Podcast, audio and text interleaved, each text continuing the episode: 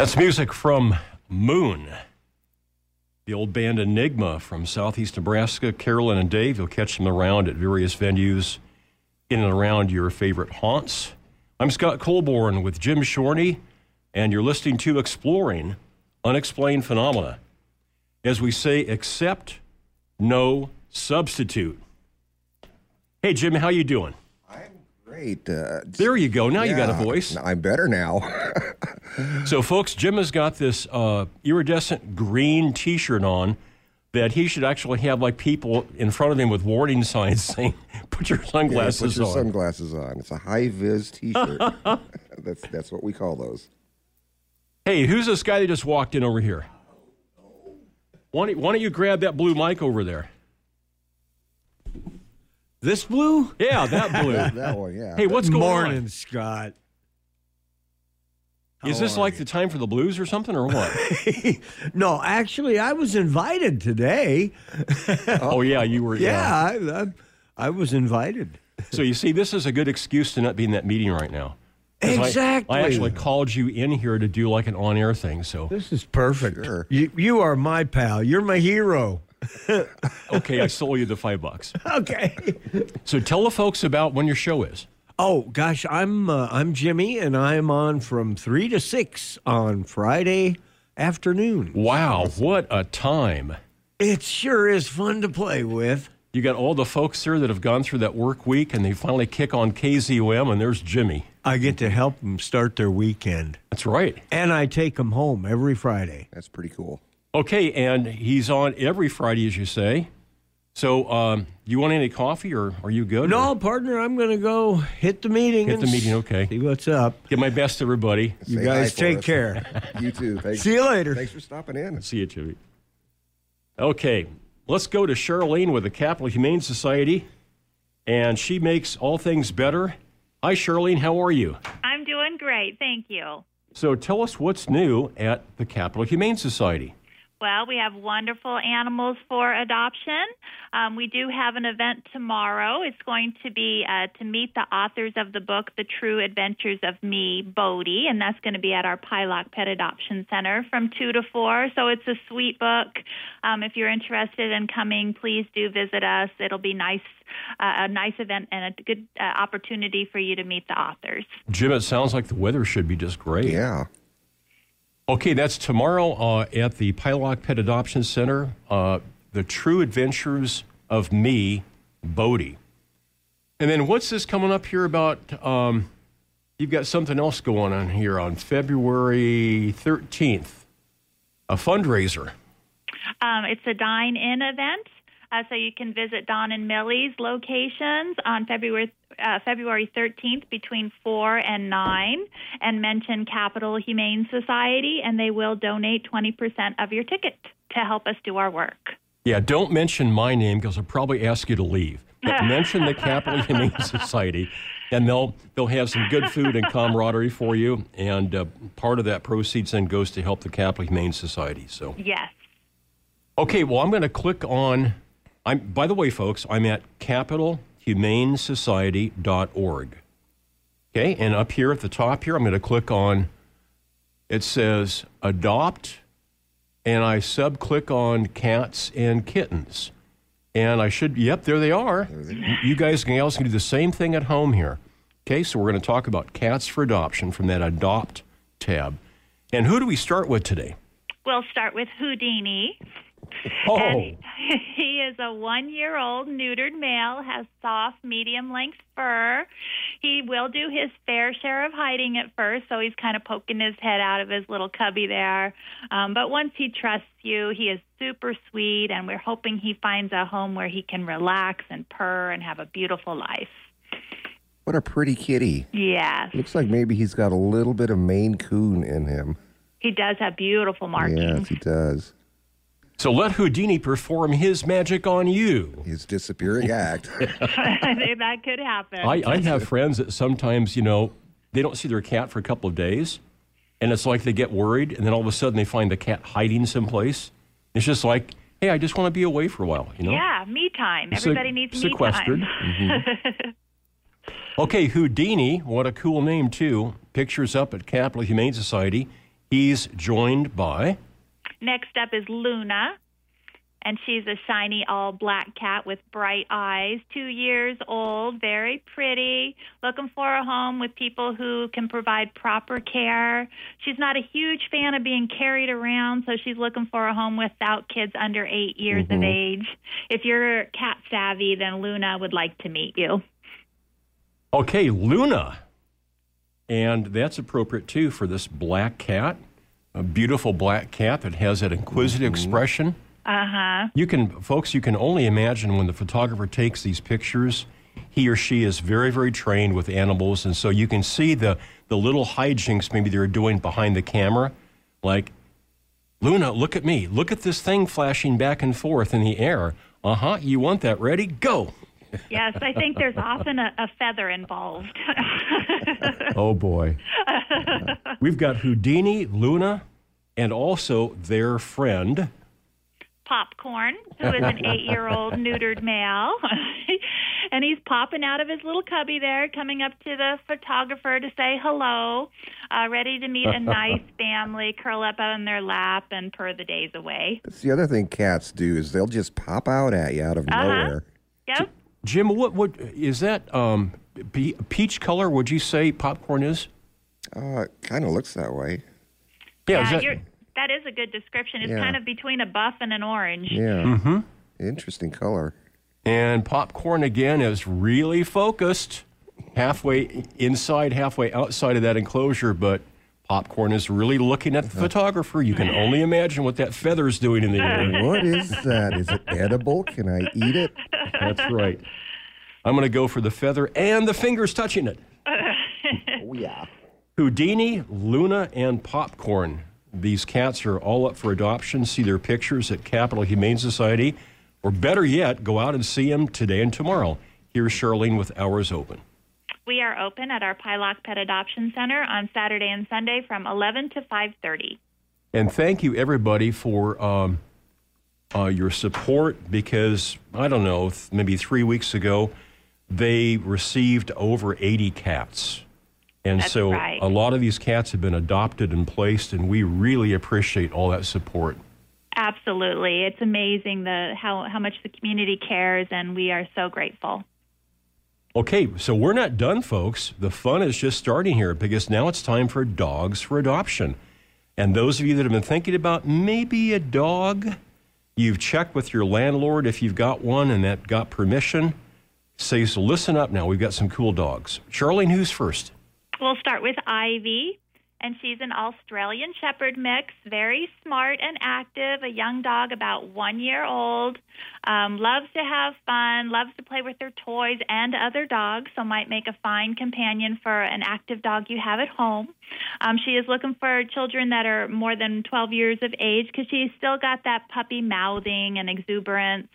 Um, but she's very smart and will learn quickly with the right family showing her the way. And she wants to show off how she can shake hands. Absolutely. It's very enthusiastic. So I, I clicked on her picture here because uh, through no fault of the photographer, um, Ivy doesn't look as big as she actually is. so when you follow through and see her weight, she's 52 pounds. Right, So that's yes. not like a little dachshund there or a little like poodle mix. This is going to be a pretty good dog. You can see that that lead that's attached to Ivy. So this dog would love to meet you and go out for walks. Absolutely. She does have a lot of energy and will appreciate plenty of exercise. Ivy waits for you, and her buddy is.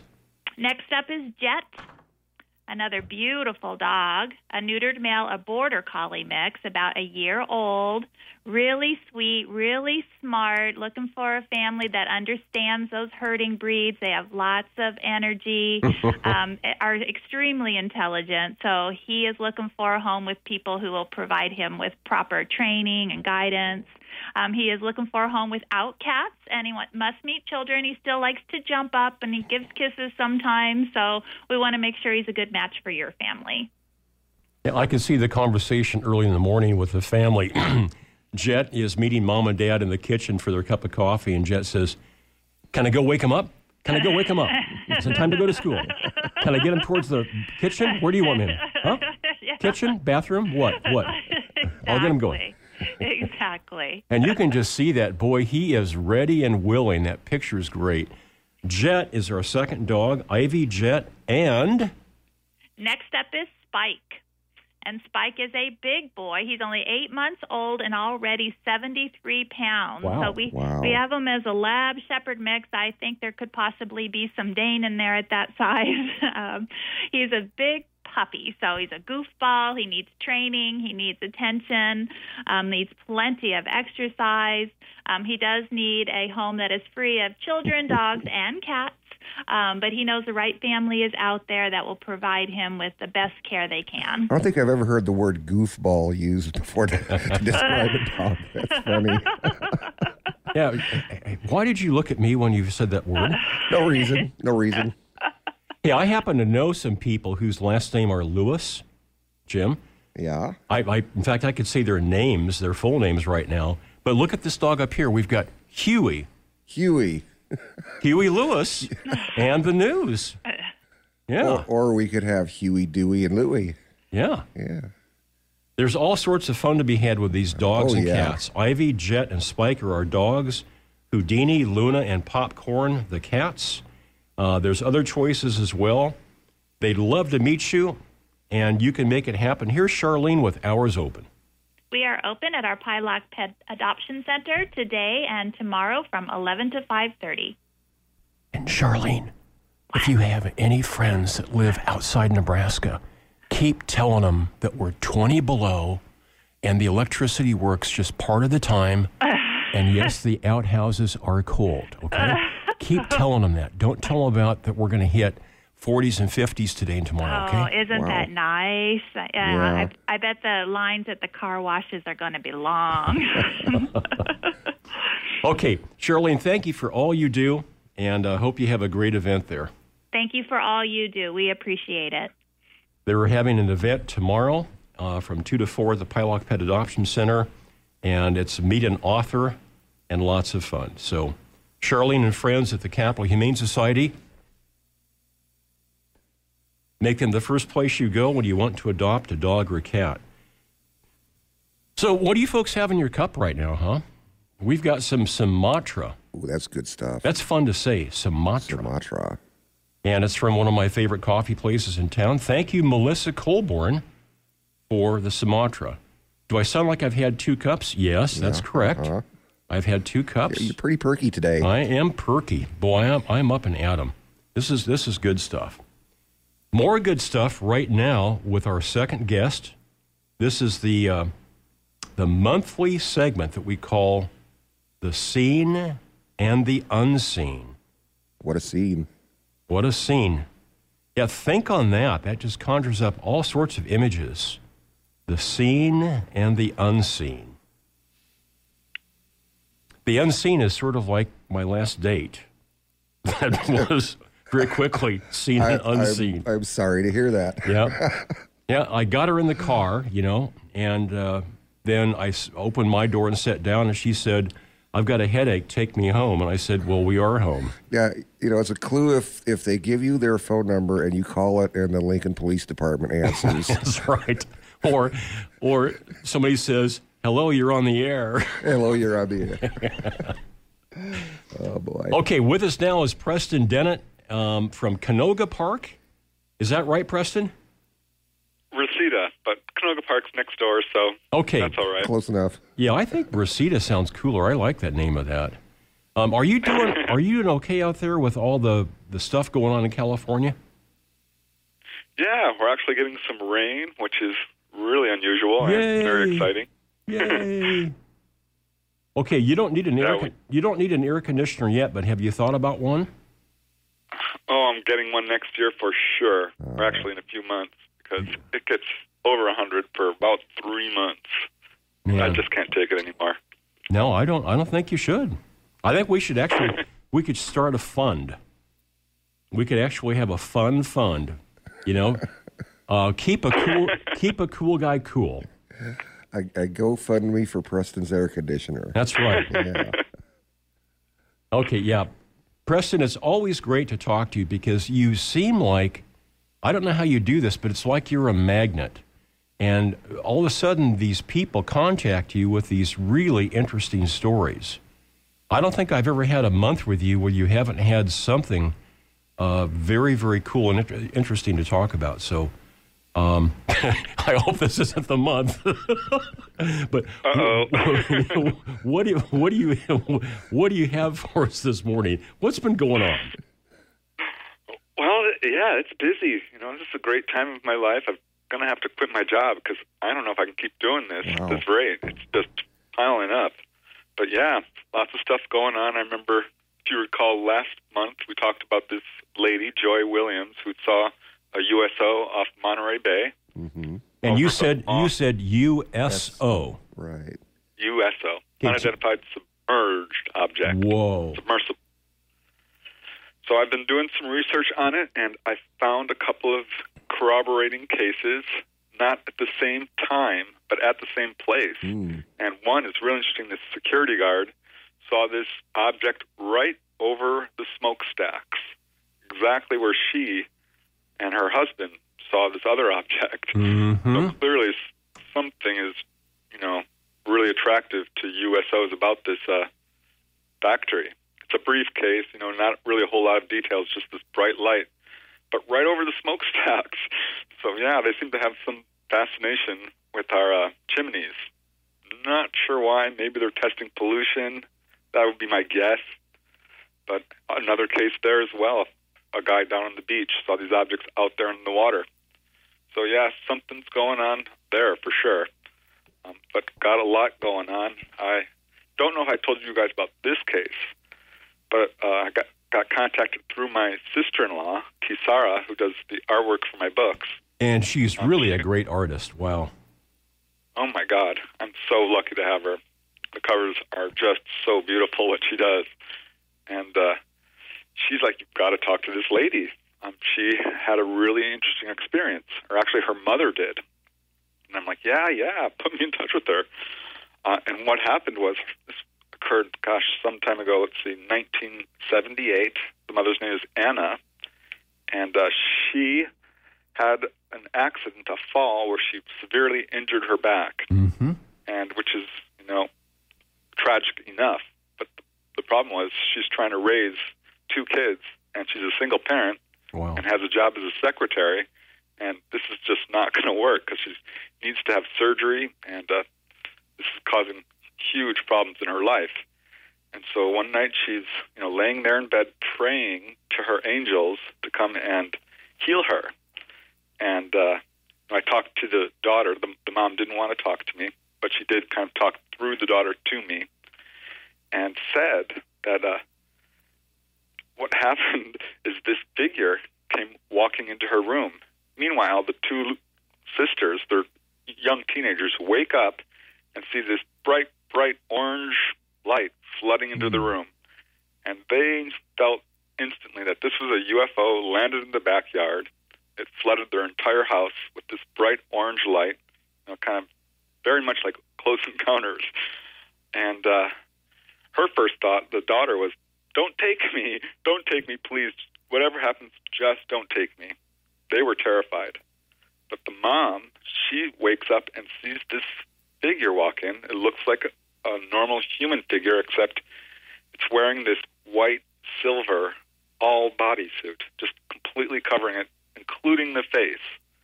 And that's something I always find interesting because, I mean, faceless entities, there's a lot of them in the UFO literature. And this is a typical case. She couldn't even see the face. And uh, she didn't think it was an angel at this point because it was wearing this belt around its waist, which had a box like contraption on it covered with lights. It looked really technological. Mm-hmm. And uh, it told her telepathically, don't be afraid. And she felt like this huge sort of sense of relief, but said, please don't let this be painful. he said, just relax, don't worry, and started pressing buttons on this sort of box like contraption, at which point this laser like light shoots out of it and hits her in the back. And at this point, she feels this intense warmth sweep over her body, and she becomes very relaxed and falls asleep and wakes up the next morning And lo and behold, her back is completely healed, just like that. And her daughter's like, "Oh, they're interplanetary healers." So uh, yeah, this is an older case, but you know, it's the fifteenth case I have people who are healed of back pain. So I don't know what we're dealing with here, but clearly it's a case of you know alien chiropractors and uh, healing a lot of people. And in most cases, people describe the same exact instrument. Not in this case, she just described the sort of beam of light coming out of this box like instrument. But most of the other cases involve this cylindrical type instrument, which is sort of a tube with a larger cylinder on the end. And the ETs walk in, they flip the person on their stomach, and take this instrument and sort of sweep it back and forth over a person's back. They do this buzzing, this sort of energy, and boom, just like that, healed. So I'm not sure how the mechanism works, but it takes literally seconds to heal these people. Yeah, but the, And the case, uh, Preston, the case that you talked about, um, tell us again the date of that, or just approximate era. Um, that was 1978, And so like has, 40 has, years ago. has she been uh, relatively pain free uh, Yeah. since then? So, in other words, this this intervention, this healing, quote unquote, worked. Yeah, not only pain free, no other health problems. And that's another pattern I see. You know, people will have a healing for one condition or another, but come away extraordinarily healthy and enjoy you know excellent health for a very long time. But folks, this is so so important to hear these sorts of reports because we have been indoctrinated very subtly for the last 30 years that the ETs are here to abduct us, to do experiments on us, to create a hybrid race, to do all this stuff. And it makes people feel like they're powerless, that somebody's acting upon them, and that it's not in our best interest, you know, et cetera. Many, many books and lectures all over the place. And yet, these stories of these healings, these wonderful interventions, don't get the publicity they should. So I really appreciate your voice, Preston. I think it was um our late friend Hunter Gray who just passed on. I think it was Hunter Gray that first told me about your work. Yeah, boy, what a great guy. He's sort of the typical type of person who receives these healings. You know, social workers, um, human rights activists, doctors, inventors. People are trying to do good work for humanity. Mm-hmm. Sort of a loose pattern, but I've definitely noticed it. Yeah, I agree. There has been a slanted sort of. I think the media focuses on fear, and you know, a lot of people who are having traumatic encounters they seek help, and so we don't hear about a lot of these healing cases. But I just finished wrapping up my latest book, The Healing Power of UFOs. It's got 300 cases. It's going to be coming out uh, later this month, real shortly, actually. Um, so I am absolutely convinced that one of the primary ET agendas is the healing of humanity. Because there is not a body part out there or a disease, a condition, an illness that they haven't cured at some point or another. And stretches back over 100 years and continuing to the current day. I've got a case from just a few months ago up in uh, Cape Cod, Massachusetts. A man was a retired police officer was cured of terrible body injur- injuries. He had suffered a freak accident, you know, like 30 some years ago, and just recently had a wave of sightings over his home, uh, a visitation, and boom, his health took this immediate, uh, became much better. He was, you know, wheelchair bound and walking with a cane when he could. Um, not anymore. He's lost like 30 pounds. Says he's got his rock star hair back. So a number of these cases, you know, have multiple cures, and they're, you know, won't, don't have any cures of baldness except mm, maybe one, which I would love if they could do that for me. but definitely they uh, they they do improve people's skin and hair and teeth and nails and just oh, it's amazing. I can't wait for this book to come out because I think it's really going to shock people how widespread this is. I'm going to be back in contact with you to get something lined up here, Preston, because I can't wait to talk to you more about this. Oh yeah, I'd love it. You know, this is the biggest book I've ever written. It's like 500 odd pages. Whoa. I'm like, oof. It took an enormous amount of work. I'm super proud of it because, uh, wow, I think this is going to be the book that is really my legacy. Okay, tell us the title again. The Healing Power of UFOs. Coming out soon. This, folks, this is Preston Dennett. And uh, I don't know how Preston does this, but type his name into your favorite search engine, and he's going to pop right up. Uh, PrestonDennett.weebly.com. He's also found on Facebook. Uh, what are you doing for the rest of the weekend, Preston? Oh, I've got all sorts of stuff planned. I'm doing a podcast tomorrow, and I'm also going to meet Michael Schratt, um, who I'm not sure if you know, but you should. He's the sort of expert on the black budget and is our government flying these objects around. Um, really great researcher. I believe you had him on your show. But yeah, we're going to swap some cases and hang out for a little while, so that should be a lot of fun.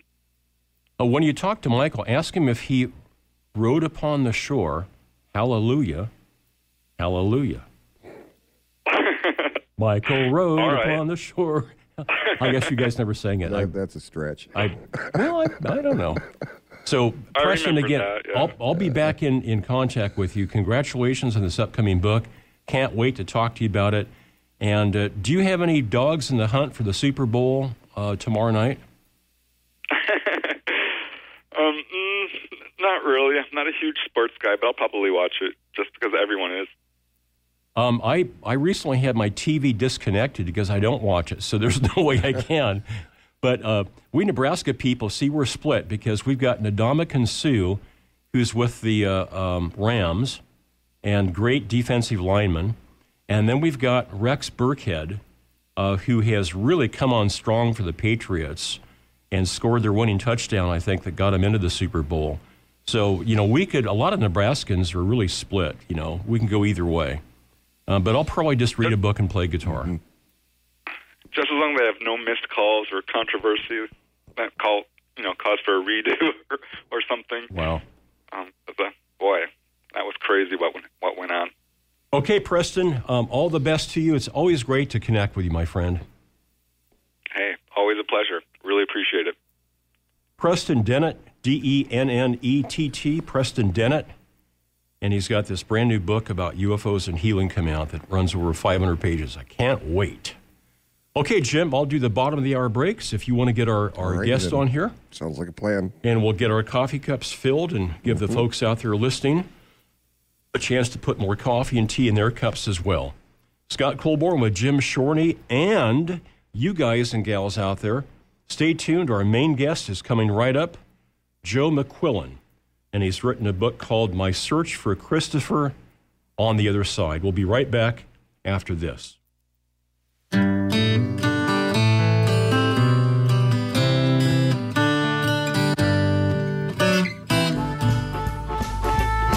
Voice of the blues in Lincoln, Nebraska. KZUM Lincoln and KZUM HD.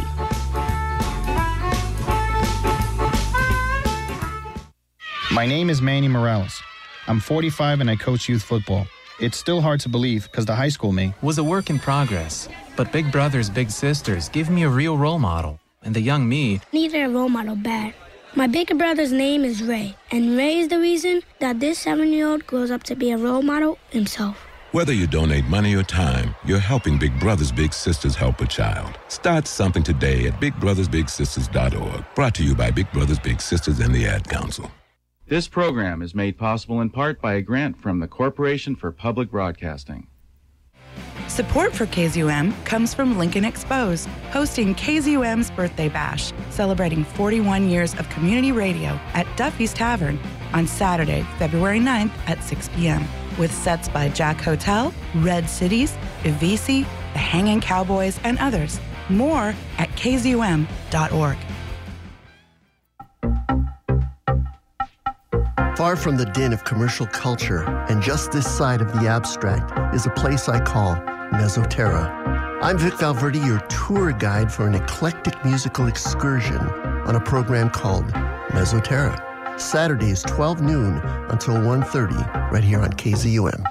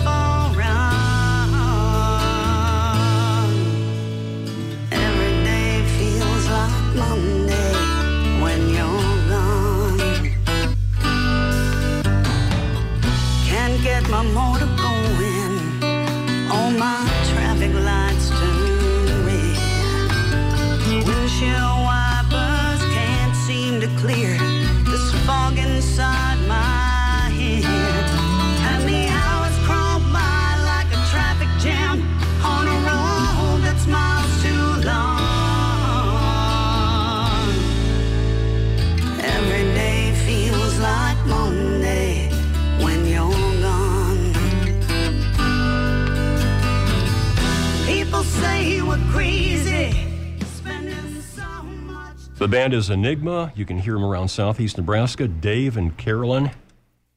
The official music of exploring unexplained phenomena. We sure appreciate you guys and gals being here.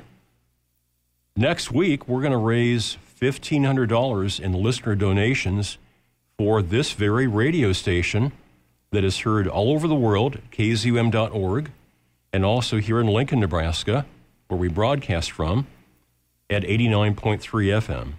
As a nonprofit, non commercial, independent radio station, it's so important to support wonderful experiences like this. For 41 years, KZUM has been on the airwaves. And now, with this wonderful internet signal uh, and the local FM signal, it's literally heard all over the world.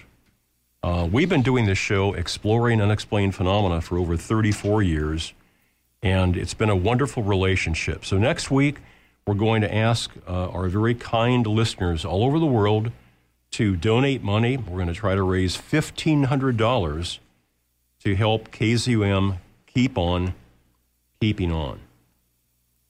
Our main guest this morning is Joe McQuillen. He is the author of a book titled My Search for Christopher on the Other Side. He's been married for 27 years, is the father of three children, one on the other side, the youngest of 10 children from an Irish Catholic family.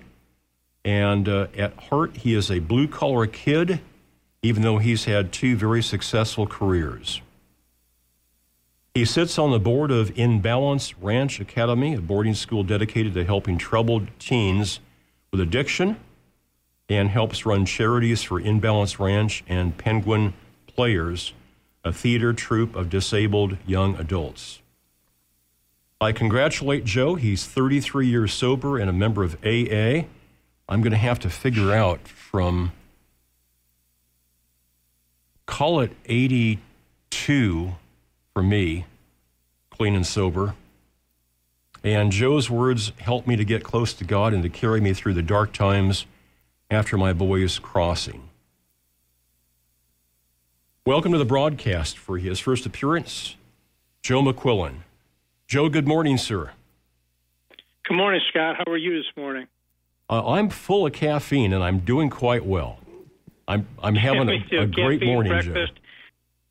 And I just came from my uh, my home group uh, 7:30 a.m. meeting, and so now I'm talking to you. So I'm doing just fine. Joe. Joe, what part of the world do you make your home in? I'm in uh, the North Shore of uh, Chicago, uh, a town called Winnetka, Illinois, just on the lake. In uh, so it was 26 degrees the last couple of days, but we're we're at a balmy uh, 19 right now, above zero. So it's 26 degrees below, two days running. So it's been kind of cold around here. Wow. So, um, one thing about that, I guess, is that you haven't seen a mosquito in weeks, have you? No, no, I haven't had any problems with mosquitoes. That's a fact, you know, or or any other kind of creature except an occasional squirrel heading to a tree. Joe, did you uh, did you grow up in the Chicago area? Where did you where did you grow up? I did not. I grew up. Uh, I was born in Buffalo, New York, uh, youngest of ten kids in a big Irish Catholic family. Moved to the suburbs when I was uh, in grammar school uh, of, of Buffalo, and you know still have a strong affinity to the Buffalo, uh, the city of Buffalo, and and I still ha- half of my family is still there. Um, you know, every year we get together for a family reunion right across the Peace Bridge in Canada, and and 40 of us make our way uh, across the Peace Bridge to bring bring uh, havoc and ADD to the fine Canadian people of Crystal Beach, Ontario. Uh, understand too that you are a hockey player. I am. I am. I. Uh, in fact, I'll be playing uh, uh, tomorrow night. Uh, we in the wintertime we play at this great rink that's outdoors. I mean, it's got boards, lights, uh, you know, um, the, you know, cooling locker rooms, but there's no roof. And uh, and so uh, in in the wintertime, it, you know, tomorrow is going to be in the 20s, so it'll be it'll be a, a beautiful night to play hockey. When it gets below zero, you know, uh, my enthusiasm wanes a bit at my age. I'm 62. But I play year round, Scott. I do tell people I'm on my last dog and my last pair of skates, so we'll see. Okay. Uh, growing up, did you have uh, any sense in your family or your upbringing or your life adventures about the other side?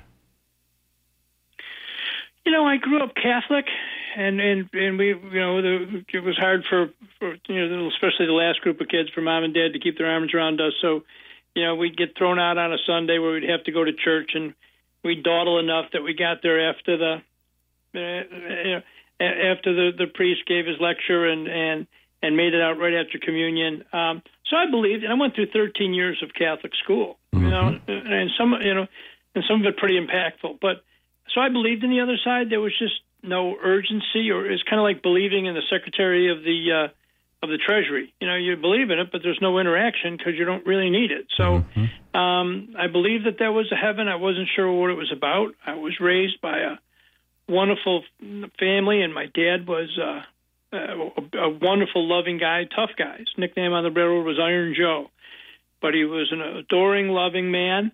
So it was kind of easy for me to believe there was a heavenly Father that was also adoring and loving. So, you know, it's kind of you know, there, there's I feel sorry for people out there whose whose fathers on this side weren't great because it's hard then to imagine having a loving father. So I believed in it. There was just no reason for me to involve myself in it. And you had, uh, growing up, you had, uh, God bless them all, you had uh, grandparents that passed and you had friends that passed. Um, and you know the normal kind of order of things. You know, uh, my older brothers and sisters. I'm, you know, I'm, uh, you know, there's some of them are 16, 17 years older than I am. So, um, and my mom and dad, grandparents passed, and mom and dad passed, and uh, but you know, a little early. But in the normal order of things, I had one brother that took his life in '77. so sorry. So that was a little out of the order. But um, other than that, you know, kind of death made sense to me. It was, you know, you you played out your part, and then it got to a certain period of time, and you moved and you crossed over, and it was great. You know, and uh, and so I, I didn't question it. Um, you know, I think sometimes people look and, and they'll say to me, "Wow, you've had so much tragedy and death in your family," but that comes from having a you know I'm on the tail end of a big family, right? So that's kind of the natural order of things. My favorite sister in the world, one of my favorite people in the whole world, is days away from transitioning now, going to heaven. You know, she's dying of cancer in in Naples, Florida, God and I was there last weekend just to, so we could say goodbye. But that's but what I always say to these people is, you know, don't feel sorry for me. You know, I feel sorry for you because I had all that love in my life that then left a gap when they left, of course. But I, you know, but I was the beneficiary of all that love and fun and and, you know and community. So th- that just comes from being from a big family, I think. Scott. Mhm. This is Joe McQuillen. His last name is M C capital Q U I L L E N. Joe McQuillen. And his brand new book is My Search for Christopher on the Other Side. Now, Joe, uh, and by the way, may I call you sir by your first name? Yeah, please don't call me sir. I look over my shoulder. If you call me sir, I assume you're writing me a ticket. You know, so um, uh, you know, yeah, Joe, please. Okay, I I want to admit to you that this book, because of the subject matter, was very difficult for me to read because Yeah. you have a fierce, unrepentant love for your departed son, Christopher. And I'm I a sure guy do. that fiercely loves my children as well. And I can't imagine the loss of one of them. So, No, and nobody can until it happens. It's a club nobody wants to be part of. You know. It's not that the book isn't really well written and well done. I'm going to be recommending your book to many, many people. But just that subject matter was so difficult to embrace. And I think that maybe my reaction is in microcosm a reaction of our society because we don't have a lot of preparation for death. You know, I think that's a brilliant statement, and I think it's it's. And I didn't think much of this, but but think about this, Scott. If I'm going to the Caribbean somewhere, if I'm going to Naples, Florida, if I'm mm-hmm. going to San Diego, right? I'm going to go on the internet and see what's around. You know, where the cigar shops, what restaurants, where the beaches, right?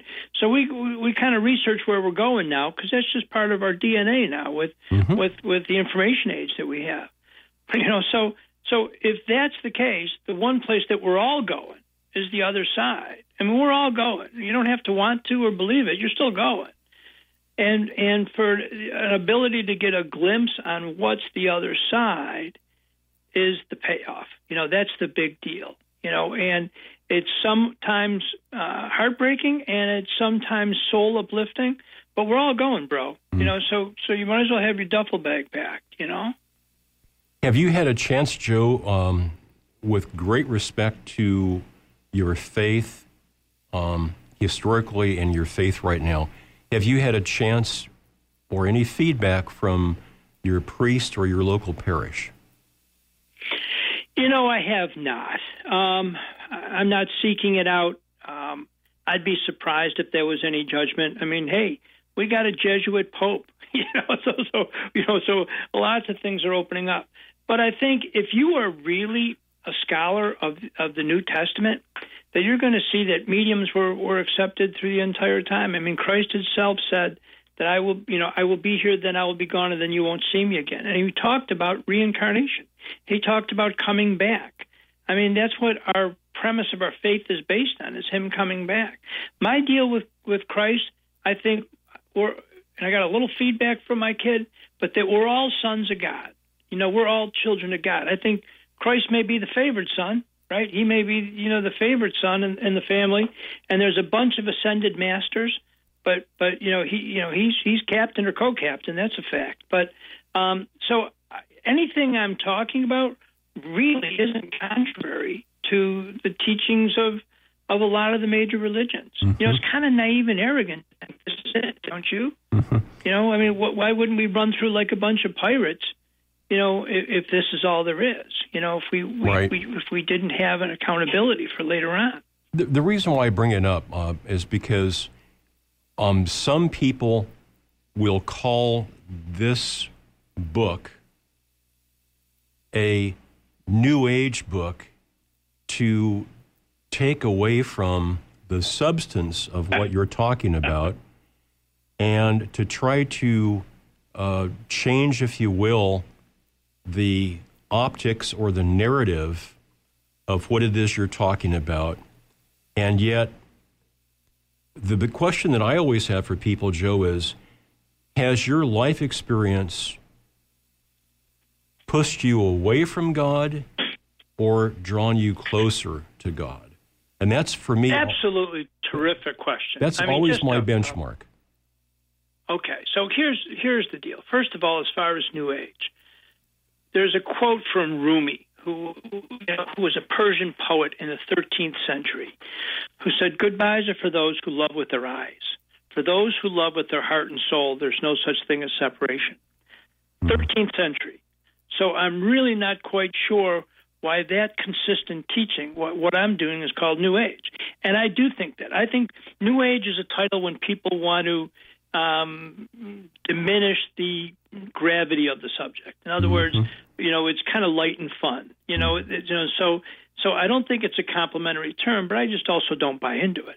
I mean, there's been, you know, the, you know, it's been you know back to to to to, to Matthew, Mark, Luke, and John. They talk about about you know the resurrection. So this isn't new, you know, and it's not new age, you know.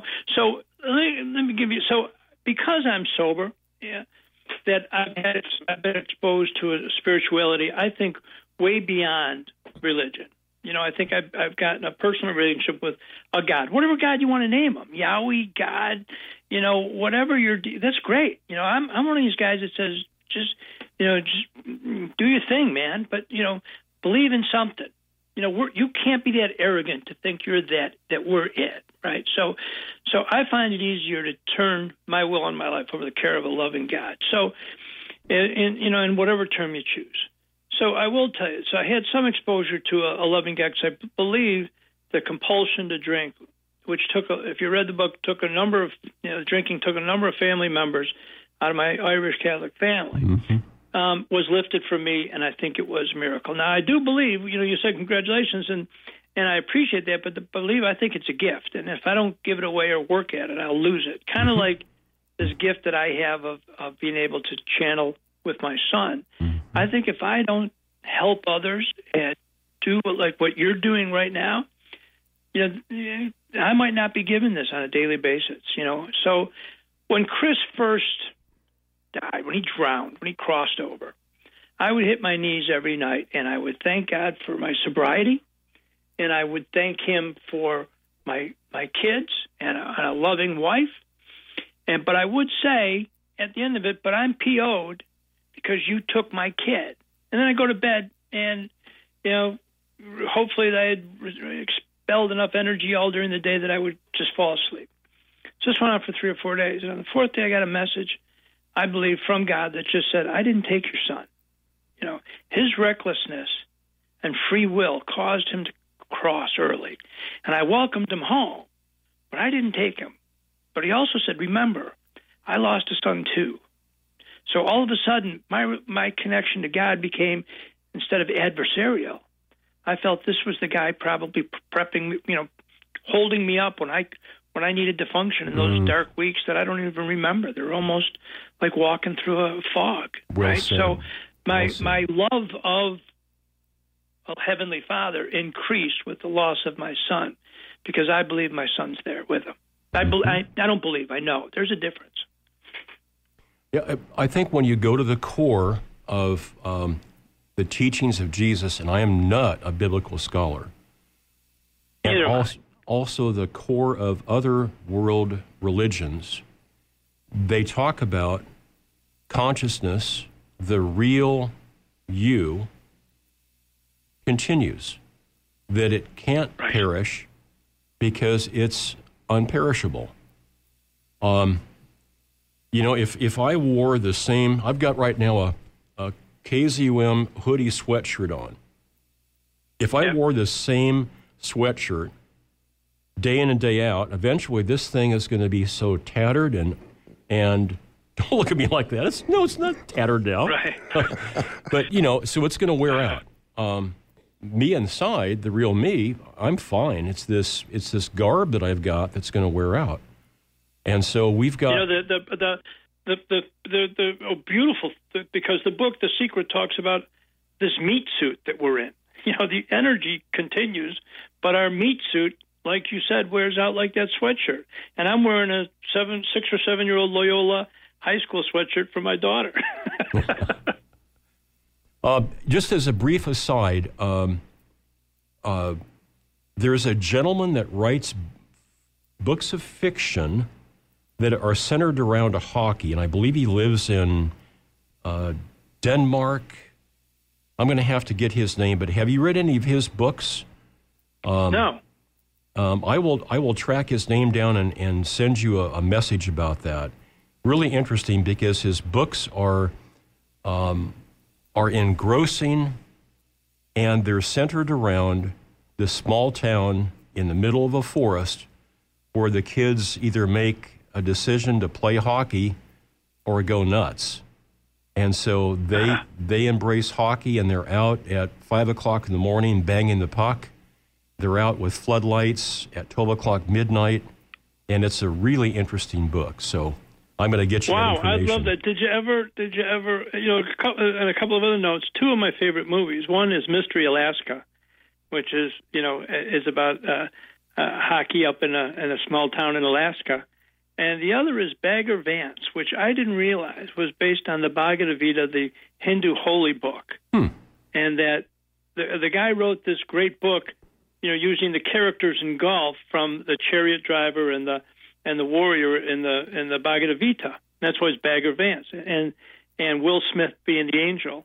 Um, and Wayne Dyer discovered that book, you know, just this quaint little book, and then kind of threw it out there and made it unbelievably popular. And then you know ra- had a book about it, and it's a wonderful spiritual book and movie called uh, you know Bagger Vance. But you know, sim- similar thing. It was just like this this wonderful book that find that somebody discovered, you know, and it, it changed lives, changed mine a little bit.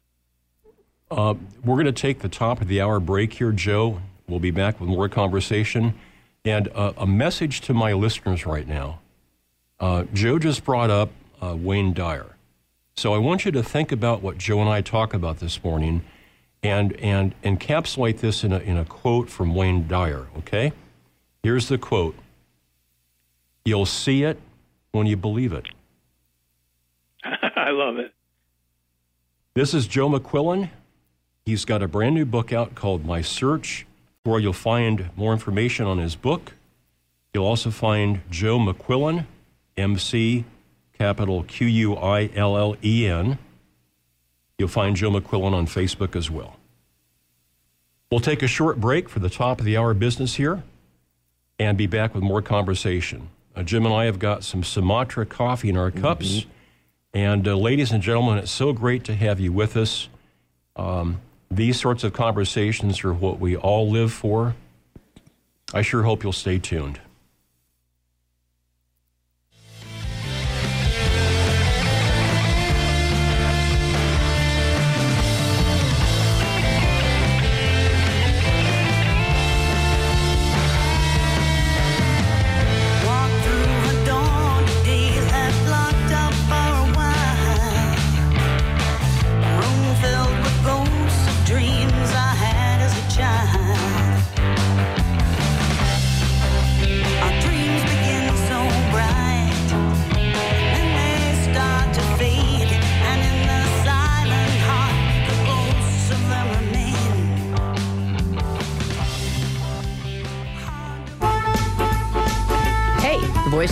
In Lincoln, Nebraska. KZUM Lincoln and KZUM HD. Support for KZUM comes from family owned and operated Butherus Mason and Love Funeral Home at 40th and A Streets in Lincoln, offering services that allow families to plan ahead according to personal wishes, chapel facilities to accommodate all faiths, and grief support materials for the family following a service. More information is available at 402 488 0934 and online at bmlfh.com. And by The Haymarket Farmers Market, thanking its patrons and vendors for this past season. Vendor inquiries for the 2019 season at 402 435 7496 and LincolnHaymarket.org. Far from the din of commercial culture, and just this side of the abstract, is a place I call Mesoterra. I'm Vic Valverde, your tour guide for an eclectic musical excursion on a program called Mesoterra. Saturdays, 12 noon until 1.30, right here on KZUM.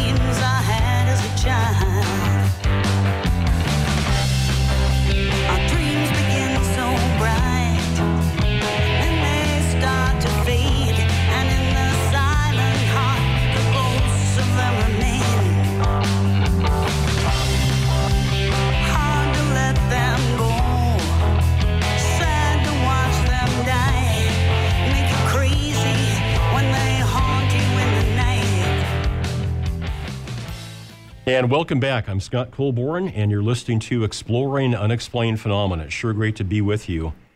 Uh, we've got uh, 40s and 50s in Lincoln after a really, really frigid three or four days. They canceled school in Lincoln last Wednesday Yeah.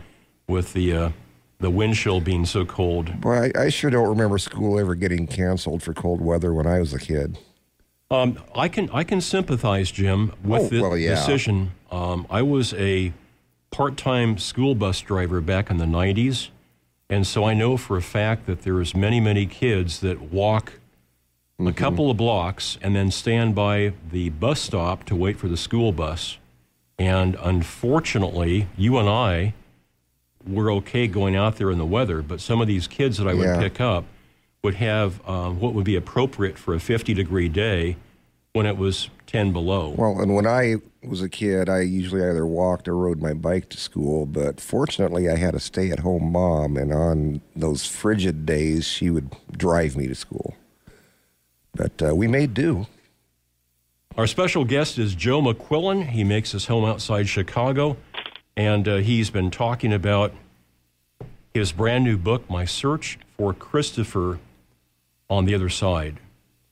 Joe, uh, you're a very strong guy.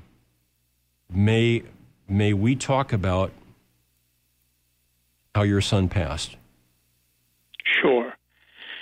Um, so, in, December of uh, Christmas of 2015, um, you know, we had a great Christmas, and uh, and he was home from Northern Illinois University, and all his local friends were home, and so the last weekend of of of their vacation, so after New Year's, they all they all a dozen of them got together, and one of the friends' parents had a lake house up in Lake Beulah, Wisconsin, about an hour and a half north of us, um, small lake. And so they decided to kick up their heels, you know, play a little um, pool, local place, have some burgers, go back to this uh, you know, home, shoot some pool there, drink, you know.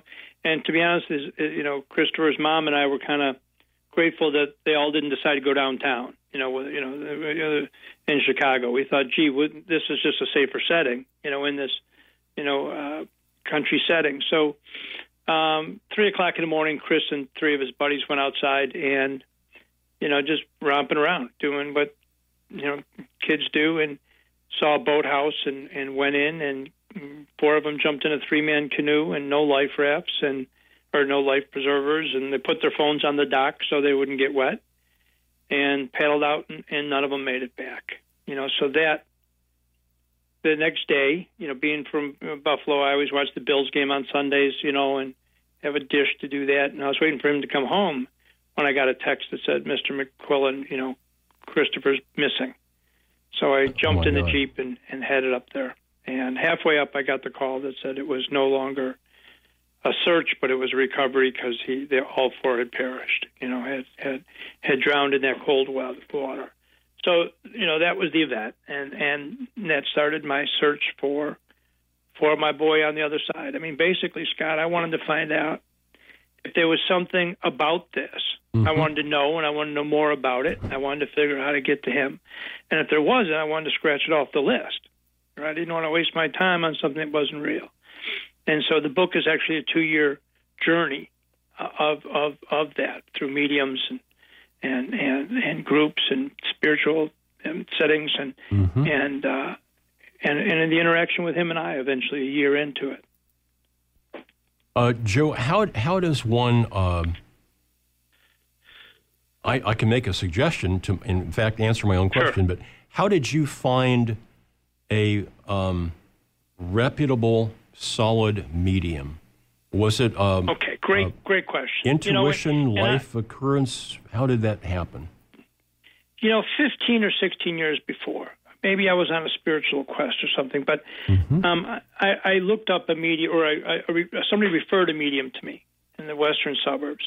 So I went out to see her, and, and I just kind of was curious. Nothing drastic, nothing was burning. There was no burning desire, but I thought it was interesting. You know, maybe get a little life's answers, right? You know, um, uh, so I, I go out and I see her, and, and the reading was fine. You know, kind of mundane. Uh, You know, I was kind of tapping my toes, ready to get go, and tapping my shoes, and and And at the end, she said, "You know, your dad's here." And I perk up, and she said, and, and he had died in '88. And he, she said, "Your dad's showing me a caboose and telling you railroad, so you know it's him." Now this was maybe 2000, before Google search, before any of that existed. You know, really uh, had any. Oh, I mean, and and my dad was a you know pretty simple guy, 40 years on the railroad, blue collar guy, raised raised 10 kids. There's there's nothing in certainly in 2000 to look. If you looked him up today, you couldn't find anything about the guy. But we were a railroad family. My dad was a railroader. All five of us boys worked on the railroad through college. My uncle Bill was a railroader. My grandfather was a railroader. I'm, I'm sitting here looking at a bookcase right now with baseball hats on top of a Canadian Pacific Railroad lantern. So if there's one thing that defined our family, it was we were a railroad family. So for that, the old man was just telling me I'm here. That's all. He didn't give me any secrets. He didn't tell me who was the fourth winner at Aqueduct. You know, he just said, you know, he just wanted me to know that there is another side because he's connecting with me from it, and that was it. And I filed that away, and, and 16 years later, drew on that to call that that same medium who had subsequently moved to Surprise, Arizona, and uh, Nancy Myers, who's a terrific medium. And I called her when Chris crossed over, and she was able to connect with me on the phone and and told me things that nobody else would have known. Told me things that only he and I knew. And uh, you know, and that was that was my first connection. After that, I wanted to see somebody in person. Scott, I wanted to look in the eyes of somebody looking at my son. Right, that's what I wanted. So I, I went online, and and and there's a, a, a terrific um, um, uh, book, um, and it'll come to me. That Bob Osborne. Bob Osborne wrote, and and he has a web page that actually uh, rates mediums according to state, right? And and they're all accredited. And there's you know the days of the charlatan and and you know you know and sheets and woo woo noises. Those it's all gone in this information age. You you're not going to exist as a phony anymore. So, but I also wanted somebody really good. So I made an appointment. I looked up a guy. Proximity to, between my office, my home, and my office was good. I'll go there on a on a on a, on a lunch time. I'll, I'll you know work from home in the morning, go there, and then head in the office. And before I went there, I stopped at Christopher's grave, and I had moved him over from one grave to another. And I'm going to I'm going to rest in the grave that was next to him because I thought he was too close to other people. Mm-hmm. which, which subsequently he's actually said to me, Scott, that he's grateful for it. You know, but he laughed at me about it. So there was loose dirt. This was in June of 2016, and I planted a bunch of shamrocks mm-hmm. around his grave. And I also, when I left the house, I grabbed a leather bracelet he gave me when, when he was maybe four. We were at Disney World, maybe five, and it says Pop on or Dad on it. It's got Goofy, you know, the character, the dog mm-hmm. Goofy on the clasp. Mm-hmm. So I put that on under my shirt cuff, and off I went. I walk in, see this guy after, and he was, you know, and you know, a little aloof, you know, uh, you know, and uh, and we sit down, and he said, "Wow, your son's beautiful. He looks like he looks like Brad Pitt." He said, uh, "You know, he, swears a lot. Did he swear a lot? I think he swears less now over the last three years." I said, "Yeah, my boy swears a lot. It comes from that naturally." He said, "Chris acknowledges you, you were planting something at his grave this morning, and Chris acknowledges you're wearing a bracelet he gave you." Wow. Now that's five minutes in, Scott. Five minutes, right? So I was hooked, and and so you know what I did. I mean, referrals are always the best. I refer a couple, including him, is Andrew Anderson. He's in Arlington Heights, Virginia. Sherry Jewell, who is a wonderful gal in Northbrook here. Thomas John, who is world renowned, and he's told me things that nobody in the world's told me, including dates, names of people, just ridiculous um, picked me out of a group of 100 people and told me that named five siblings or four siblings who had crossed in my son, you know, and said my son was behind my older sister making bunny ears, you know. So, you know, the personalities don't change. Uh, I, I just just had a reading last week uh, from Tony Russo. This she's this gal in in New York who's just amazing, and Chris was continuously making fun of her New York accent, you know, and she was just outrageous, you know. So like anything else, doctors, lawyers, roofers, right? Referrals are the best, best, best, best case, I would think, because you know I'm not going to refer, I'm not going to put my reputation or put somebody I love at risk with somebody who is a charlatan. You know, so Um, I think it, it's not that hard to find. I think what's hard sometimes is just making the decision to take that step, right? To take that step, and and being from a blue collar Irish Catholic family where we were like the Clampetts when we moved to the suburbs. The neighbors just hated us. Just we had we had dogs and bicycles and footballs going over the over the over the fences. I mean, it was we did. I mean, I they were the one benefit there is we could do whatever we wanted as kids because nobody was going to call our parents because nobody talked to us. You know? so so I grew up never really caring any outside of my family what anybody thought. So I didn't feel stigmatized or worried. Same thing with publishing this book. You know, if this isn't for you, that's okay, man. You know, I, I saw I was on a radio with a wonderful guy. He's a shock jock. You know, it's called Mancow in the Morning, and he said, "I just want to tell you, I don't, I don't believe it." I said, "You know, you don't have to believe, buddy, and but there'll be a time when you're going to need it, and you're going to remember this conversation. Yeah. But until that time, you know, go be you, do your thing, man. It's fine. You know, so and I just want to re- reinforce that we're all going. You know, but the good news is we also get to see the people we love who've gone ahead of us. Yeah, Jim Morrison from The Doors had a famous quote. He said, No one here gets out of this alive. That's right. That's right. So, to, Yeah. to uh, add to the recommendations that Joe has given our listening audience, my friend and colleague Lloyd Auerbach is a well known parapsychologist, and he sits on the board of directors for the Forever Family Foundation.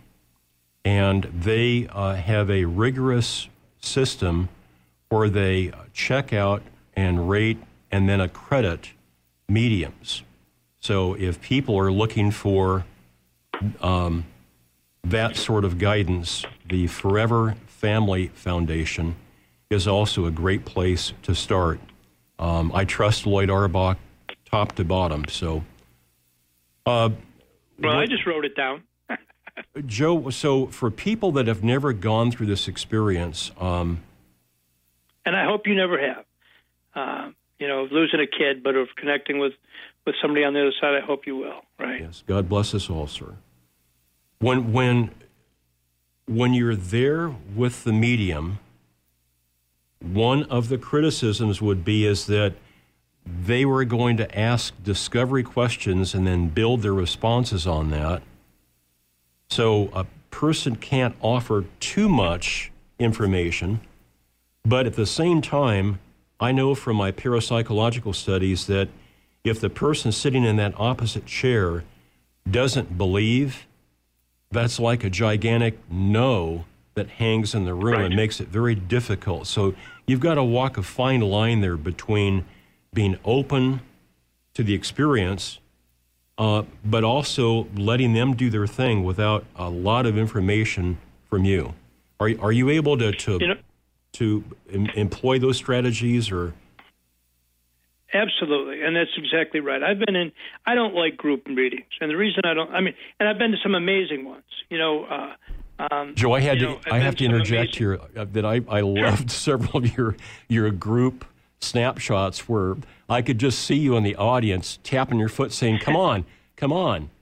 He, he said Mary, not Mary Lou or Margaret. Come on now. He's Or not calling on you. Come Yeah. on now.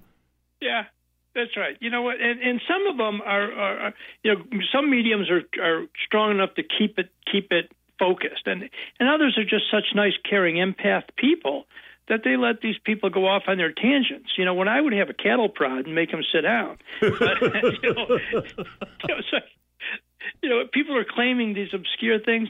I was at a meeting, a small small group with Thomas John, and there was one guy that this woman dragged, and he was standing there with his arms folded, and it was like, look, dude, just go away. You know, this isn't for you, and your negativity is impacting this thing. Hmm. But it's just, you know, mediums don't want you to submit a checklist. I mean, these people are. You know, I've never met anybody in for the wrong reason. I'm sure there are some, but I've never met anybody in for the wrong reason other than trying to help. You know, so you know, you're not there to try to trick them. And I think oftentimes, I'll tell you a funny story. We saw my my son William, who's so he's, he's in the second semester at Boulder, and and hi- his older bro- brothers crossed and just killed him, just knocked him off a horse. So he, he he went and saw Andrew Anderson, and it was amazing. So we thought we'd take him to a small group with Thomas John, and this is where that one cat had his arms folded, and and you know, I, you know, he just needed a beating. He didn't need a medium; he needed a beating, and and so so Will, not knowing, wanted affirmation from Thomas. He wanted he was testing him, and that that's not how spirit works, right? It's not it's not about a test. They're going to give you information. So he wanted Chris to say Buffalo Bills. So Williams said to him, you know, Thomas, what was Christopher's favorite team? And Williams and Thomas like, I don't know. I think I think when you try to be outsmart or cute or test somebody, sometimes it, it blows up. Four mm-hmm. months later, five months later, I'm at a private one-on-one with Thomas John, and he has no idea we were the same people from this group. He'd sees thousands of people, and he the first thing he says to me is, you know, your son Christopher's here, looks like Brad Pitt, smoked a lot of pot, and he's showing me Marv Levy and the Buffalo Bills. What's that about? Right? So he, so I think Chris answered the question. He just did it three months or four months later, you know, mm-hmm. in their time. You know, so, you know, I, so I agree. You know, I don't think you go in there and you hand them a, a, a, a dear diary of all the facts, but you know, just be open. And you know what? If it doesn't work for you, don't go back. But my experience has been just absolutely unbelievable, and and things that they. I mean, how would nobody knew? My wife didn't know. Nobody knew that that morning I was planting shamrocks. Nobody but Chris. Right. Yeah. You Right? to You know, to that's not to something you guess about. to debunk that. Um, this individual would have had to employed a remote team that was shadowing you, that went to the cemetery, that was using a telephoto lens, that could see the bag, that read the label on it, and see what you're doing, and then somehow report back to this man to sort of set you up when you walked in. Uh, and fleeced me out of $150. you know, Occam, Occam's razor says that that probably is not what happened. So, Right. That, that's it, you know what? I'm not that important that people need to try to to trick me. And and you know what, Scott? I spent 25 years in the car business. I'm a I'm kind of a boots on the ground kind of guy. I don't get fooled very often. Oh, that's a good point. I, don't get hustled. That's a good point. I, I, I, my brother was in the car business. I've got a good friend in that, and I would guess that that if we could turn you loose with a person, you would probably have a pretty fair assessment very quickly of whether or not they were truthful, based upon your experience in the car business. Yeah, right. I've forgotten about that. That's or, a that's and a that's great the point. Same, and the same thing that propelled propelled me to be in the car business. And and after 25 years, your your your you know your, your instincts get pretty well honed, Mm-hmm. right? So I mean, I have a great instinct for BS as it is, right? You know, and I you know I get a I get a radar when somebody's crazy, you know, and it's like yeah okay great I just crossed the street, right? So nobody's going to sit here and and and and pull it over, and especially six or seven, you know, people, you know, you know, eight or nine mediums. You know, it, the the bottom line is that you know, if you want it to be, uh, you know, a flake, then it is. You know, um, but but if you you know if you want to learn to communicate, then open up. Joe, can I tell You know, you? uh, like- go ahead, sir. Oh, I was just going to say, it's like Einstein's, you know, Einstein Einstein's quote is that there are only two ways to live your life. One is though nothing is a miracle, and the other is though everything is a miracle. I mean, that's Einstein, the the, the brightest guy any of us have ever heard of, right? You know, so I think what's a miracle to us is day to day to to people on the other side. Mm-hmm. May, may I share a, a, a car story that I think you'll find interesting? Please. So, I have employed this before in my life of using my intuition and tapping into a stream of information from the divine that I call guidance to buy a car. Tuesday night, very, very late during our cold snap we had, it's way below zero, uh, wind chill 20 to 30 below. My son goes out to start his 1998 Ford Windstar backs it up about 20 feet and sees that there's this bright red fluid, power steering fluid, all over the driveway. So he stops the car and comes in and says, Dad, I think something's going on. We went out and bundled up and looked, and sure enough, um, it's either the a line blown or the power steering. And this car was getting to be sort of a money pit. So the next day I said, you know, we should look around for another car for you. And we went to two or three websites uh, because of our uh, status here on KZUM radio. I can't give out exact names, but I'll just say that Right. af- after we looked and got kind of a feeling for the market, I said, you know, I think what we need to do is call my friend uh, Buddy that works at a dealership and just see if he's got anything in his back pocket that hasn't even come up yet on, on the, the websites yet. So it just so happened that they had just traded for a 2002 Honda uh, Accord that was a very, very clean, low mileage car. Um, and uh, he said, "Yeah, we just we just traded this. Nobody's even known about this." And so we ran out there quick. We test drove it in that frigid cold. I put down a down payment and saying, you know, if this lady uh, backs out of the deal, okay. But if she doesn't, then we want this car. And they called us Thursday and said, you guys bought a car. So Beautiful. using your intuition, that that guidance, I think from a wonderful place can help you do things as mundane or fun as buying a car. Um, Absolutely. it also takes you into an area where you begin to trust that flow of information, that guidance, including the messages that you get from those that you love. You know what? The GPS in your car doesn't work unless you listen to it. That's right. That's right. You know, it could be pumping out info, but if you're not paying attention, you're not going to reap the benefits. You know, so wake up, people. You know, people come to me all the time and say, I'll be talking to a group and they say, you know, my my my mother died three years ago and I haven't been able to reach her. What's your advice? And I'll say, try harder. What have you done to reach her? Have you have you, you what have you done to to to to enhance the the the clarity you know of of the communication what's what have you done on your end mm-hmm. and most of the time it's well you know i've been waiting to hear from her and it's like that's waiting to be asked out on a date you know what i mean? It's like pick up the phone and call. Figure out what you got to do. There's a book called idiot's guide to communicating with spirits. It's actually sitting on my bookshelf. You know and as funny as that sounds i've used it to learn how to do certain things. There here i learned that there's a uh, uh, a, a, a, a great author that just came out with a book and actually i'm going to be he's coming locally. And this is kind of a funny story. I was on a coast to coast interview. It was two hours, Scott, two hours. So during the middle break, I had just read a book by this by this guy, uh, John Holland. And so I was about to do an appearance the next week at Wilmette Theater with this wonderful gal, Jen Weigel, who kind of brings, she's kind of the Pied Piper for spirituality here on the North Shore in Chicago. So she brings a guest, and we, we ended up, I was very flattered. I was really worried about the attendance. We sold out, standing room only. They had to bring folding chairs in. So I'm looking up, where's this guy? I just read his book, and I and I wanted to know where he was, you know, next, where I could actually fly out and see him because I want to interview him for my next book. And and and and uh, he he wrote a book called Bridging Two Realms, and I was like, oh my god! So he nailed a bunch of stuff early. I love. So I go online, and then I see he's going to be in my area. He's going to be at the Wilmette Theater where I was speaking. You know, you know, a few days after that, and that Jen Weigel, my pal, is represent. You know, is is bringing him in, and so you know that's the kind of thing that he was talking about things that I wanted to know more about. He's talking about I had never tried where you put a mirror in front of your face and a and a and a and a uh, candle behind you, and you meditate in the mirror to try to bring somebody through. So I'm just, you know, three years into this thing, I'm just scratching the surface, right?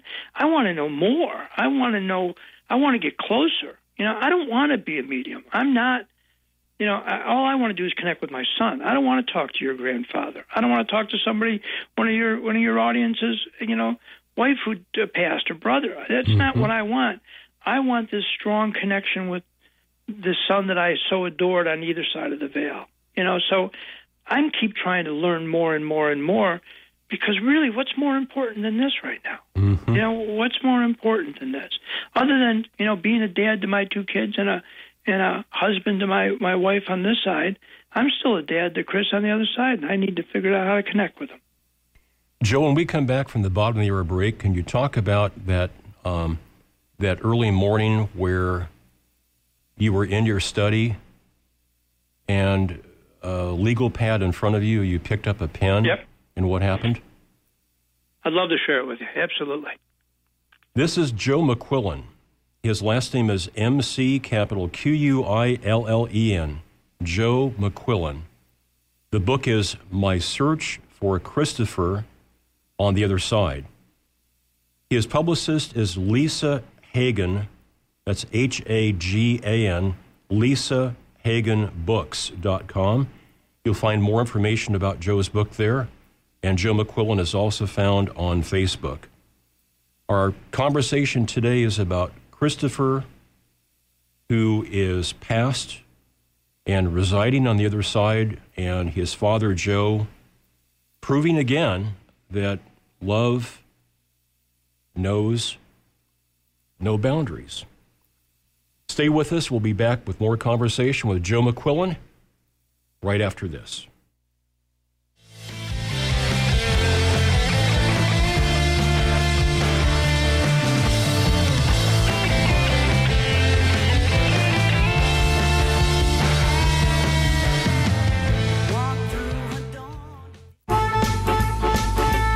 The voice of the blues in Lincoln, Nebraska. KZUM Lincoln and KZUM HD.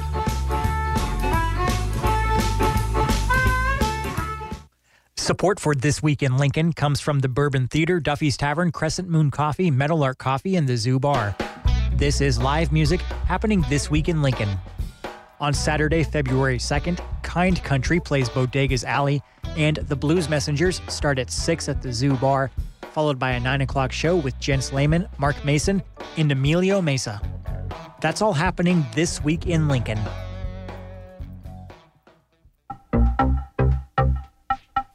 Far from the din of commercial culture, and just this side of the abstract, is a place I call Mesoterra. I'm Vic Valverde, your tour guide for an eclectic musical excursion on a program called Mesoterra. Saturdays, 12 noon until 1.30, right here on KZUM.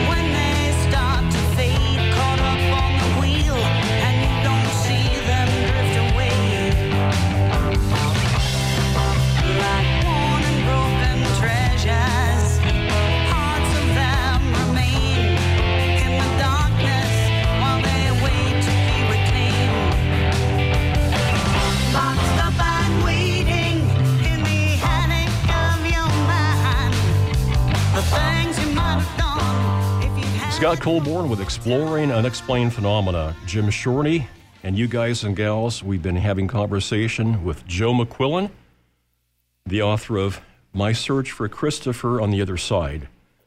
Joe's laid out for us his attempts and successes in reaching out and being open to communication from his son Christopher on the other side. And I believe it was an early morning that you'd gotten up and you're in your study and you reached for a pen and, and what happened?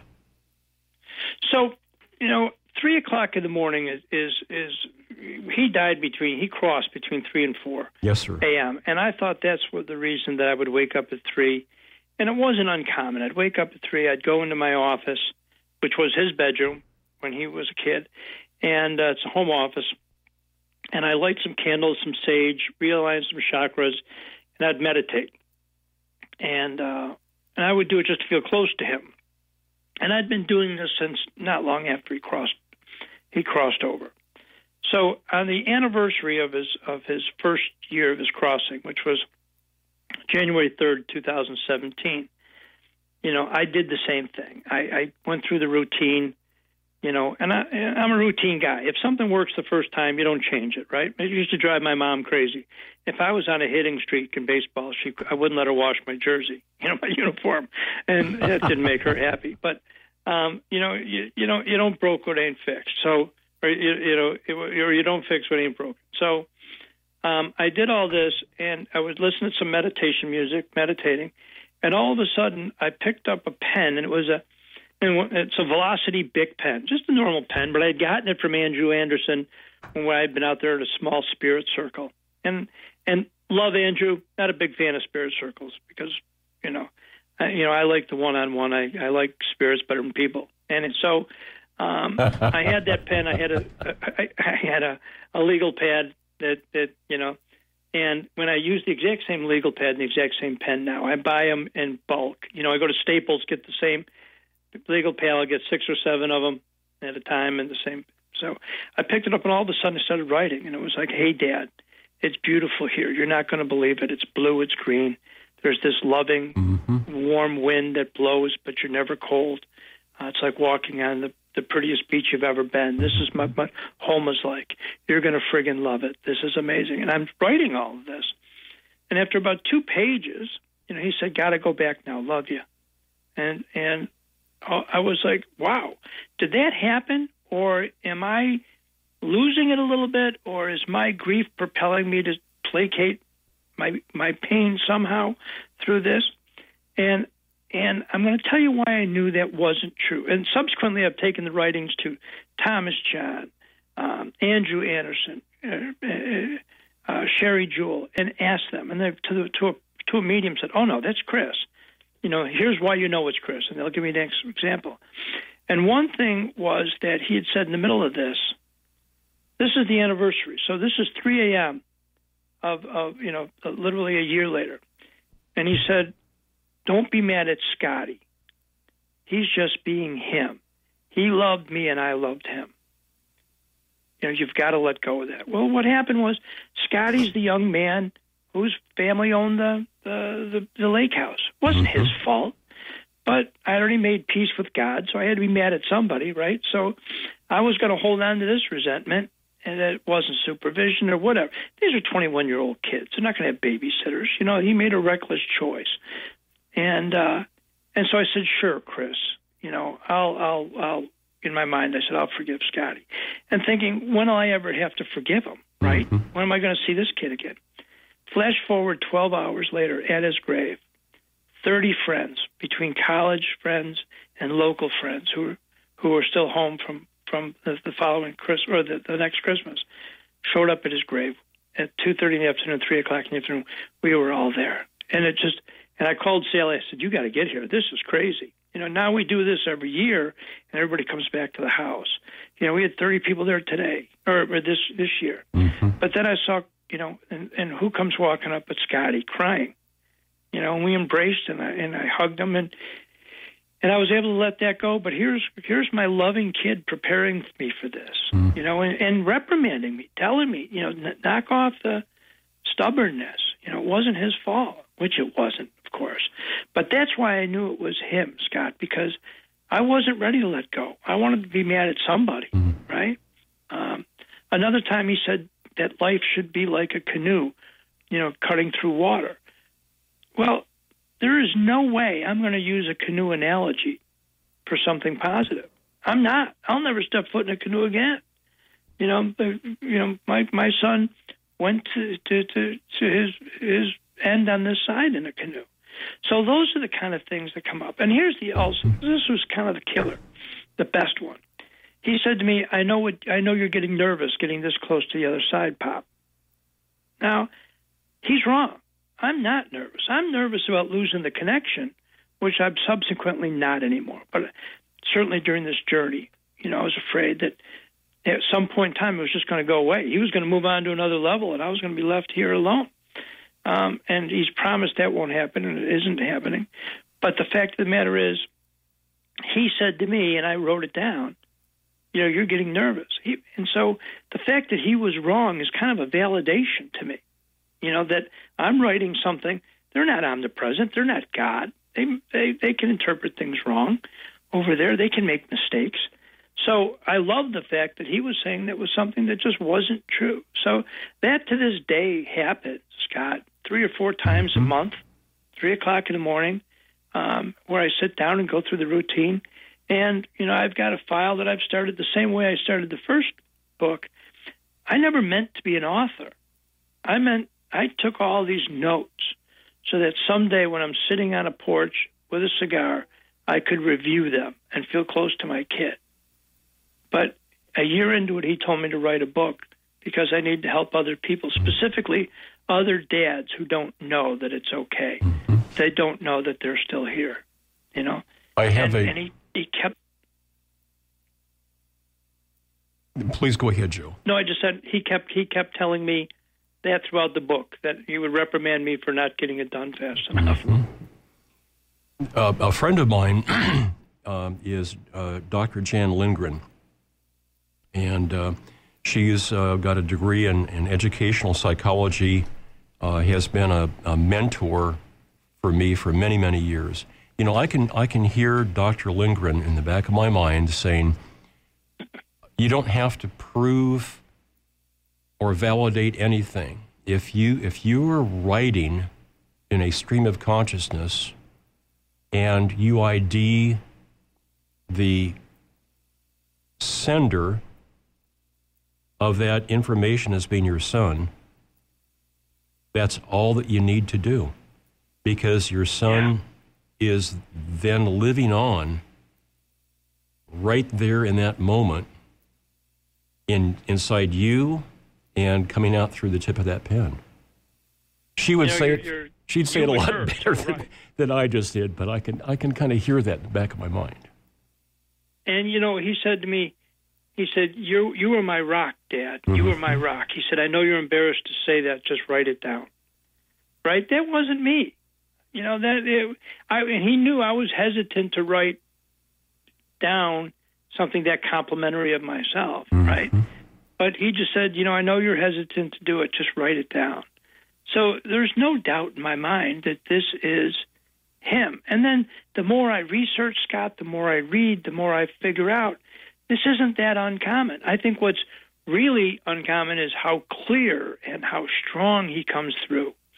To Yes. every medium I've encountered, you know, there's one swing and a miss, but that was that was the medium, not him.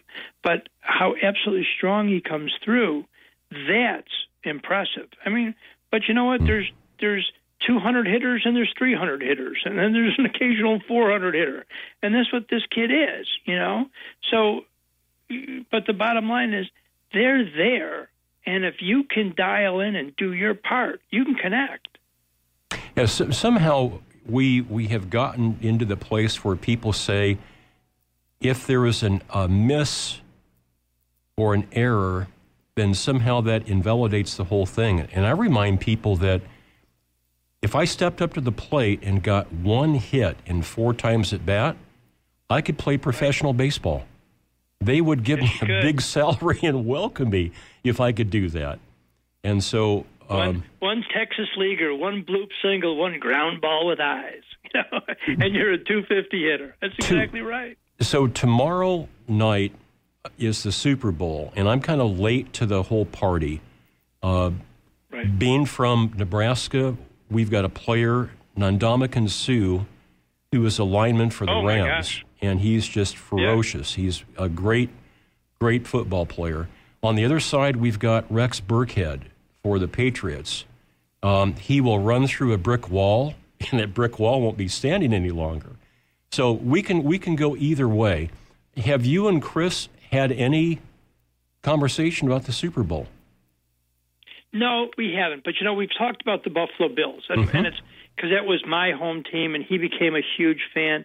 He, when he went to this fraternity, he he made a deal that the fraternity would turn into a Buffalo Bills fraternity, including flying the Bills flag, and he would stream the games from my uh, internet through my you know Sunday ticket, and uh, if if he'd become a Cubs fan instead of a Sox fan, so he did. So Buffalo Bills was always big, and he said to me last year, he said, you know, um, you know something like "Go Bills." It's still important, not really on my side, but because it's important to you. You know, so it, you know his he was as diehard a Bills fan as I was, and I think he what he was telling me is it's important to him only because it's important to me. You know, so you know I personally I think because our heart and, and soul is in Buffalo, anybody but the Patriots. That's that's the way I think all heaven should feel, including my kid. Um, I've enjoyed uh, uh, on many, many levels having this conversation, Joe, and I would like to to give you the microphone for the last three or four minutes, and I want you to imagine that there are other people that are listening to us live all over the world, and also through the the archive that'll be posted in about a week. That that they have also lost somebody near and dear to them who is departed. Um, with your own experience with Christopher, validating that that what is real about Christopher that continues, can you speak to those people that are listening right now? I can. And tell any of you who've lost loved ones, specifically to kids or lost kids, you know, my, my heart and soul goes out to you because, you know, nobody knows what you're going through.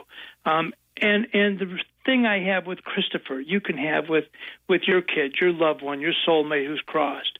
You know, you just have to work on it. You just have to try harder. You just have to figure out how to connect. You know, I think they truly want to connect with you, and they're not gone. You know, it's a different format. They're an energy, and and it's all different, but they're not gone. So, you know, that that darkness that we all feel, and that brokenheartedness when we wake up, and we realize that you know what, yeah, there's they've still crossed over. You know, Uh, the only thing that combats that for me is to be able to connect with them and be able to be able to stay in in, in touch with them. But I got to tell you, to this moment, Scott, I was in the office yesterday, and the song. Uh, "Don't Stop Believing" came on, and it's a song that he did with a, a, a kid with special needs in a in a in a in a minstrel show where where he was his mentor, and and and I just started crying, started bawling because I can't put my arms around him and hug him. But this beats the alternative of him being gone. So, uh, you know, reach out, find somebody, go on my website, um, www.mysearchforchristopher.com. Um, my contact, my email is jbmcquillen at gmail.com. Reach out to me. Man, uh, you know, if I don't give it away, I don't get to keep it. You know, but but but but work at it. Find out. This isn't this isn't a fantasy. This isn't this isn't something to make me feel better about losing my kid. This is a real connection, and this can be true for you. You know, so so please, my my condolences. My, my heart breaks with you. Uh, but know that they're not gone. You just got to do your part. You know, the book's available on Amazon.com, in in in in paper, in Kindle, and and on Audible. They do a really good job on the Audible. Um, you know, but it's it's an important place where everybody we love on that side is already living, and we're going to. So um, do whatever you can to figure this out as as much as you can to heal your heart. How's that, Scott? Perfect. My last question for you, Joe, is where do you go now that you've written this book? What's what's next? That's, well, there's um, the second book is called Now What, uh, uh, and it is, and it's I've already started it. You know, this was the first two years, and there's so much more. And I stole a term from that the guy that I talked about earlier, that author, um, John Holland, It's called Thin Places. I found some thin places in Sarasota, most beaches in Florida, but Sarasota because of the quartz crystal. I'm going to I'm going to Imbalance Ranch for a fundraiser in March, and I'm going to go up to Sedona. I'm going to go to Lilydale this summer. So I want to find these thin places where the veil is is thinnest between the, our two worlds. Now, I use the word vortex, but that kind of freak, freaks people out and becomes that new age thing. But there is there's some energy spots. I want to know more. And as I know more, I'm going to tell you and in kind of the boots on the ground, blue collar way. I tell my story. You know, so hopefully we'll all learn a little bit more. But um, you know, read the book. It- I'm real proud of it because my boy was there for every keystroke, every paragraph. He was next to me, you know, influencing this book. Books don't get published in, in six months, written in a year and published in six months, unless you got some divine uh, things working. And my pal uh, Janet Hagen, who is just, uh, or Lisa Hagen, who is just an amazing woman. Chris got his arm around Lisa, and Lisa ended up uh, uh, publishing the book, and she's uh, she's outstanding. So, um, you know, look at it as kind of a how-to book, and and and reach out if you need you need you need some guidance or you want a hug. You know, I'm here, man. Give your website again, if you would, Joe. Yep, it's www.mysearchforchristopher.com. Go on Facebook, joemcquillen.com. I'll friend you. And there's always stuff of, of you know appearances and what's going on and and and great great uh, um, interviews just like this one. You know, so uh, you know if, if I if I can if I can help somebody today, I'm sure going to feel better about my my existence, and I know Chris will be happier about it. My best to you and your family, uh, to Christopher. Um, thank you very much, Joe, for spending time with us. Well, thank you very much. I appreciate it. Love to talk again. Thanks, Scott. Our special guest this morning has been Joe McQuillen. MySearchForChristopher.com is his website. The book is the same title, My Search for Christopher, on the other side, published by Lisa Hagen Books. What are we doing next week? Well, we're going to have a chance to take part in the KZUM radio fundraiser. See, we don't do commercials. You guys and gals know that because you've been listening for weeks, months, or some of you even for the 34 years of our program's existence. And so we reach out two to three times a year through these fundraisers.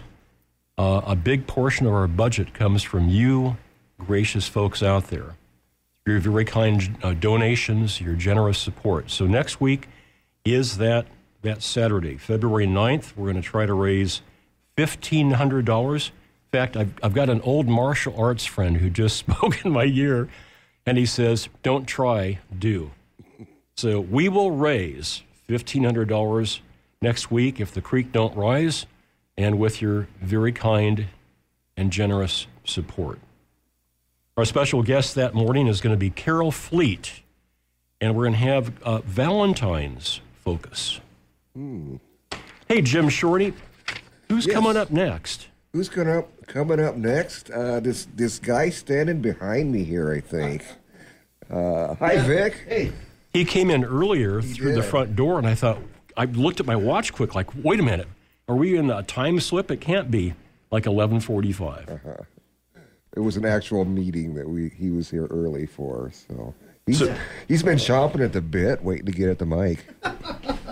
Uh, Jim and I both agree that this is a great track to kind of go out on. This is the uh, the CD called Moon by the band Enigma, and um, very appropriate for our conversation with Mr. McQuillen.